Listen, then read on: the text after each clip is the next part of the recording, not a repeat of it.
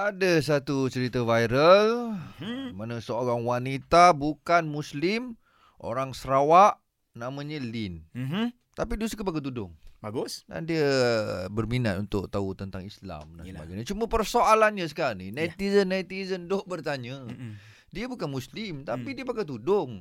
Macam mana ni? Apa hukum benda ni? Anak kena hukum juga. Kita tanya Ustaz Gunawan. Assalamualaikum Ustaz. Waalaikumsalam warahmatullahi wabarakatuh. Yes. Apa hukumnya Ustaz? Hukumnya, Hmm.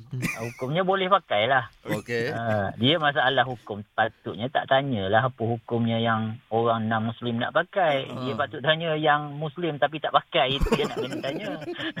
Itu yang jadi pelik yang tu. Betul juga Ah. Ustaz. Ha, bagi non-Muslim macam sedari Lin kita tu, dia tak ada apa. Sebab Hmm. dia belum berlaku apa-apa taklif ke atas dia. Apa-apa hukum hakam, dia tak berlaku lagi kan.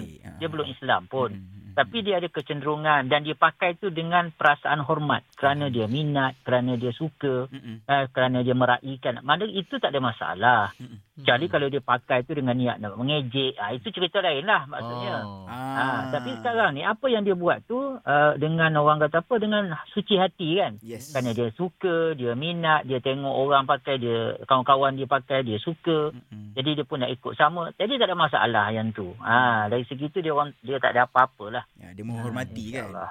Okey Ustaz, Ustaz. Hmm. Ini bukan soalan dia saya eh. Ini pun soalan daripada netizen. Dia tanya, Ya. habis dia pakai tudung tu, yelah dia bukan muslim. Dia dapat, dapat pahala ke tu? ah, itu bukan soalan saya.